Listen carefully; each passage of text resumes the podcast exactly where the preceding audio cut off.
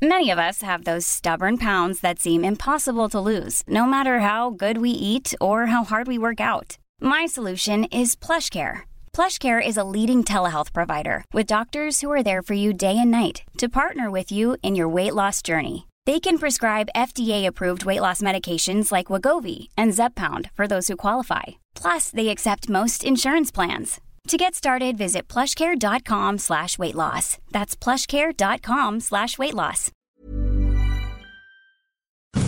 Economía pesada.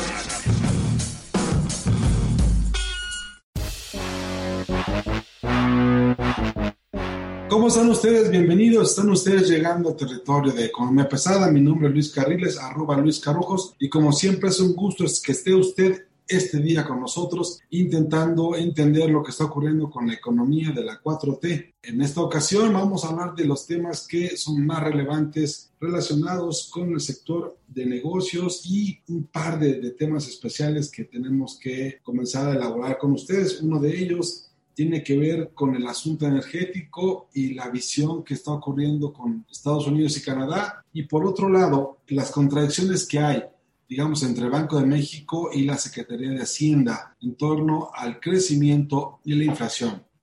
Y bien, vamos a comenzar con los temas más relevantes que tienen que ver con la cumbre trilateral de México, Estados Unidos y Canadá, donde en esta cumbre de líderes de Norteamérica hay dos cosas que están puestas en la mesa. Una de ellas tiene que ver con el asunto de seguridad y por el otro lado tiene que ver con el asunto de la reforma del sector eléctrico.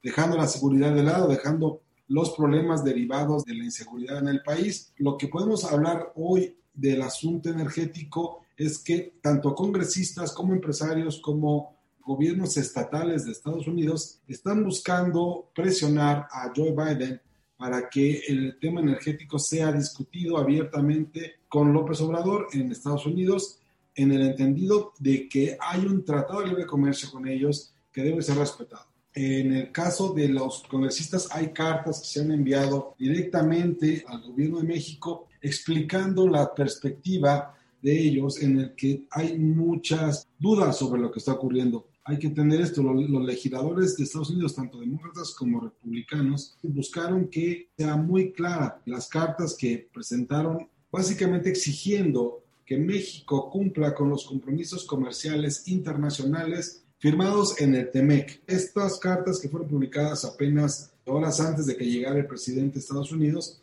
pues básicamente lo que están pidiendo es mantener la credibilidad del gobierno de Estados Unidos frente a sus representados en un asunto que no es menor para la competencia mexicana. Estamos hablando de que la calificación en este tipo de asuntos lo que van a generar es que la calificación de soberana de México se ponga en riesgo. Estamos hablando de que en este momento, si bien es cierto que los indicadores macroeconómicos están generando cierta certidumbre hacia afuera, la realidad es que están esperando que se apliquen una especie de políticas macroeconómicas prudentes, ¿no? finanzas externas eh, estables y un nivel de deuda que no se deteriore en el futuro inmediato. Estamos hablando también de que uno de los principales y mejores puntos que le están favoreciendo a México en este momento es la remesa. Estamos hablando de que al cierre del año México será el tercer país del mundo con más remesas recibidas por mexicanos residentes en el extranjero. Se estarían recibiendo algo así como 52.743 millones de dólares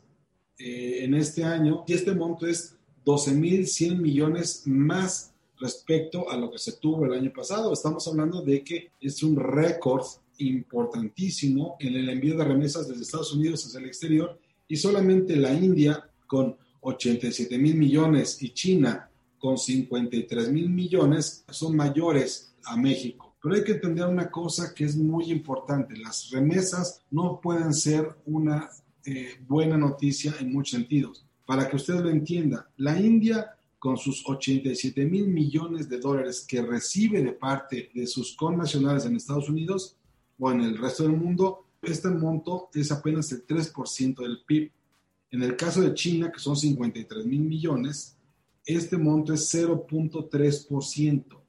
En el caso de México, estas remesas representan el 4.1%.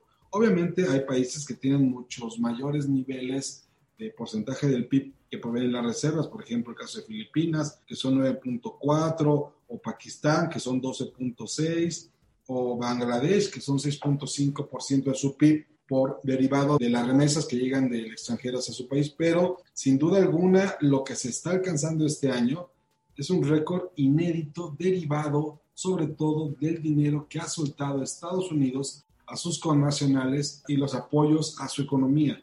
El año pasado, el monto de, remesas que provenían de Estados Unidos hacia México fueron 40.605 millones. En el 2019 fueron 36.439 millones. Estamos hablando de que entre, entre 2018, que es, digamos, el último año de gobierno neoliberal, cuando se, se alcanzan 33.677 millones, a la fecha tenemos un crecimiento de prácticamente 20 mil millones de dólares extras por remesas solamente en estos primeros tres años de gobierno. Ahora, hay que entender dos cosas. En Estados Unidos el asunto no es menor. Los, los temas que están viéndose en la, afuera de la reunión formal con los presidentes, la, la agenda, digamos, la otra agenda tiene que ver con el asunto de lo que está ocurriendo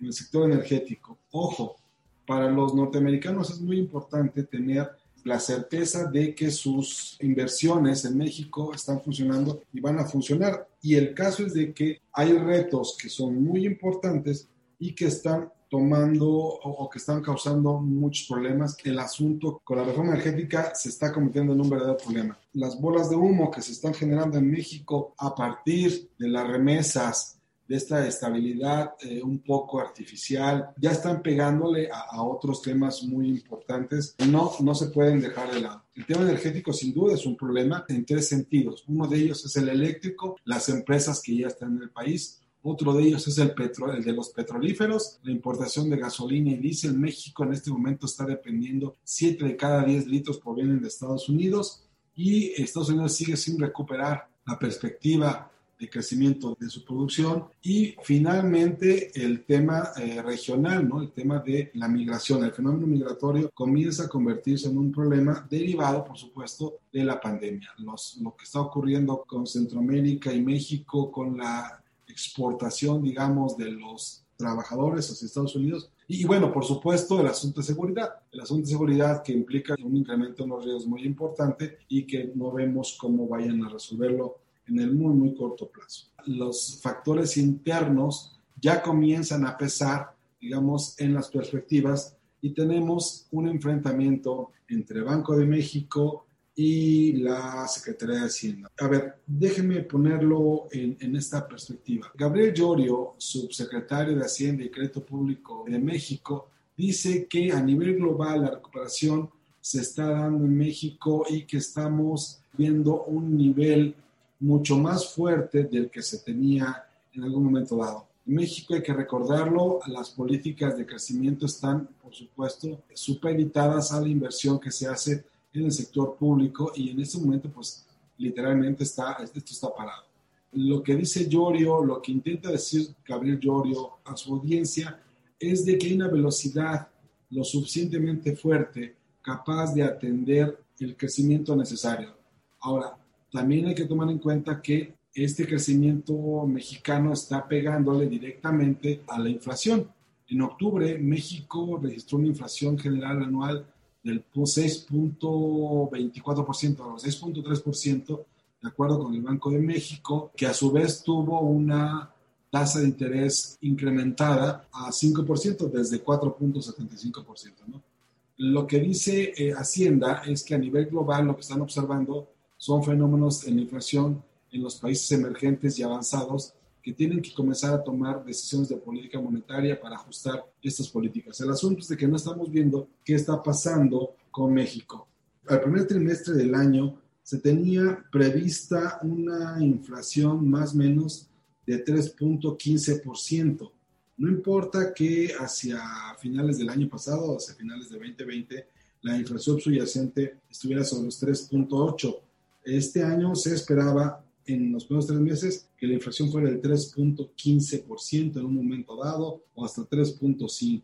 Lo que estamos viendo es que las proyecciones que en general de Banco de México pues se han ido pasando de una a otra. Primero pasó a 4.5% para el segundo trimestre y ahora lo que están diciendo o lo que se está creyendo es que la inflación podría comenzar a bajar hacia el segundo trimestre del año próximo, hacia el 2022, y estaríamos pensando sobre niveles del 3%. Lo que hoy sabemos, y nos lo explica de una buena forma Jonathan Heath, el subgobernador del Banco de México, es que para noviembre, para este mes, la inflación va a estar cerca del 7% y va a ser el nivel más alto en los últimos 20 años. Lo que nos decía el subgobernador a la gente del Instituto Mexicano de, Ejecutivos de Finanzas es que la inflación general anual de octubre fue de 6.24, pero la perspectiva que se tenía de manera muy personal es que se iba a acabar sobre el 7% en un momento dado. Hay una manera, digamos, de explicar esto, porque lo que estamos viendo con el Banco de México y sus constantes cambios de perspectiva y Hacienda y sus constantes intentonas de dar buenas noticias, lo que estamos viendo es que hay, no hay una conciliación de ambos para dar a conocer un proyecto, digamos, o una idea general de lo que está ocurriendo. Estos desencuentros entre Banco de México y Hacienda tienen de fondo muchas cosas. Básicamente que el crecimiento no está ocurriendo de la manera en que se esperaba, el freno que, hay en este momento al crecimiento económico de México es muy alto, muy fuerte y le está pegando directamente a los sectores que mayores posibilidades tienen de crecer y por el otro, eh, la inflación subyacente comienza poco a poco a pegarle arriba y muy fuerte a los indicadores, ¿no? Nada más para tener una perspectiva, pensar en una inflación subyacente del 6% no es algo que esté muy lejos de esto, ¿no? Lo que estamos pensando es de que Banco de México va a tener que tomar decisiones de política monetaria muy agresivas para intentar revisar a la baja o intentar frenar todo este problema que se tiene ya con la inflación. La reunión, obviamente, con los gobiernos de Estados Unidos y de Canadá debería de ayudar o debería de apoyar hacia adelante, pero en realidad, por lo que estamos viendo, no va a haber estos cambios. El discurso presidencial se está apostando hacia la integración económica, hacia la migración, hacia las drogas. En esta reunión de, los tres presidentes en Estados Unidos, lo que está ocurriendo es que el doctor Rogelio Ramírez de la O, secretario de Hacienda, se reunió y anunció el Plan México para regresar a las empresas norteamericanas que se fueron a Asia para buscar una mejor oportunidad y menores costos de producción. Ojo con eso, ese plan de México no está dado a conocer en ningún lado y hasta donde sabemos, solamente eh, es un asunto que se platicó entre el secretario de Hacienda y el presidente y la Secretaría de Relaciones Exteriores no tiene ningún comentario al respecto. Ahora, finalmente, y para tener muy claro este asunto, el principal tema que está en el escritorio de Andrés Manuel López Obrador con el presidente Biden y con el presidente Trudeau es el tema energético. Si bien es cierto, se van a tocar asuntos como seguridad pública, como narcotráfico, como COVID, como integración comercial, lo que tiene a Estados Unidos más ocupado con México tiene que ver con el asunto petróleos mexicanos y Comisión Federal de Electricidad.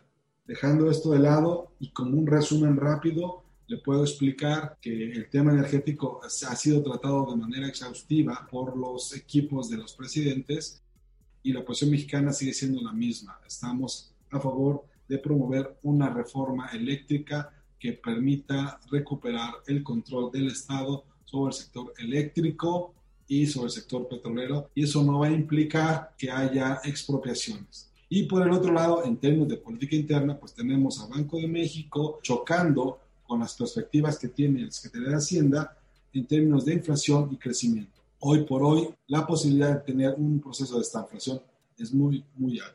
En fin, esto es el panorama, digamos, de la 4T en el corto plazo. Le estaremos contando aquí en el próximo episodio en qué terminan estas reuniones. Por lo que sabemos, la historia ya está muy escrita y no va a haber forma de dar marcha atrás. Esto es Economía Pesada. Mi nombre es Luis Carriles, arroba Luis Carrujos y como siempre, es un gusto que esté con nosotros.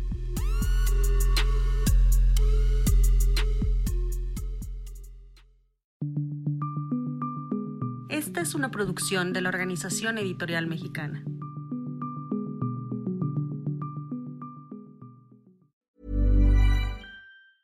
Hey, it's Paige DeSorbo from Giggly Squad. High quality fashion without the price tag. Say hello to Quince. I'm snagging high-end essentials like cozy cashmere sweaters, sleek leather jackets, fine jewelry, and so much more. With Quince being 50 to 80% less than similar brands. And they partner with factories that prioritize safe, ethical, and responsible manufacturing. I love that. Luxury quality within reach. Go to quince.com slash style to get free shipping and 365 day returns on your next order. Quince.com slash style.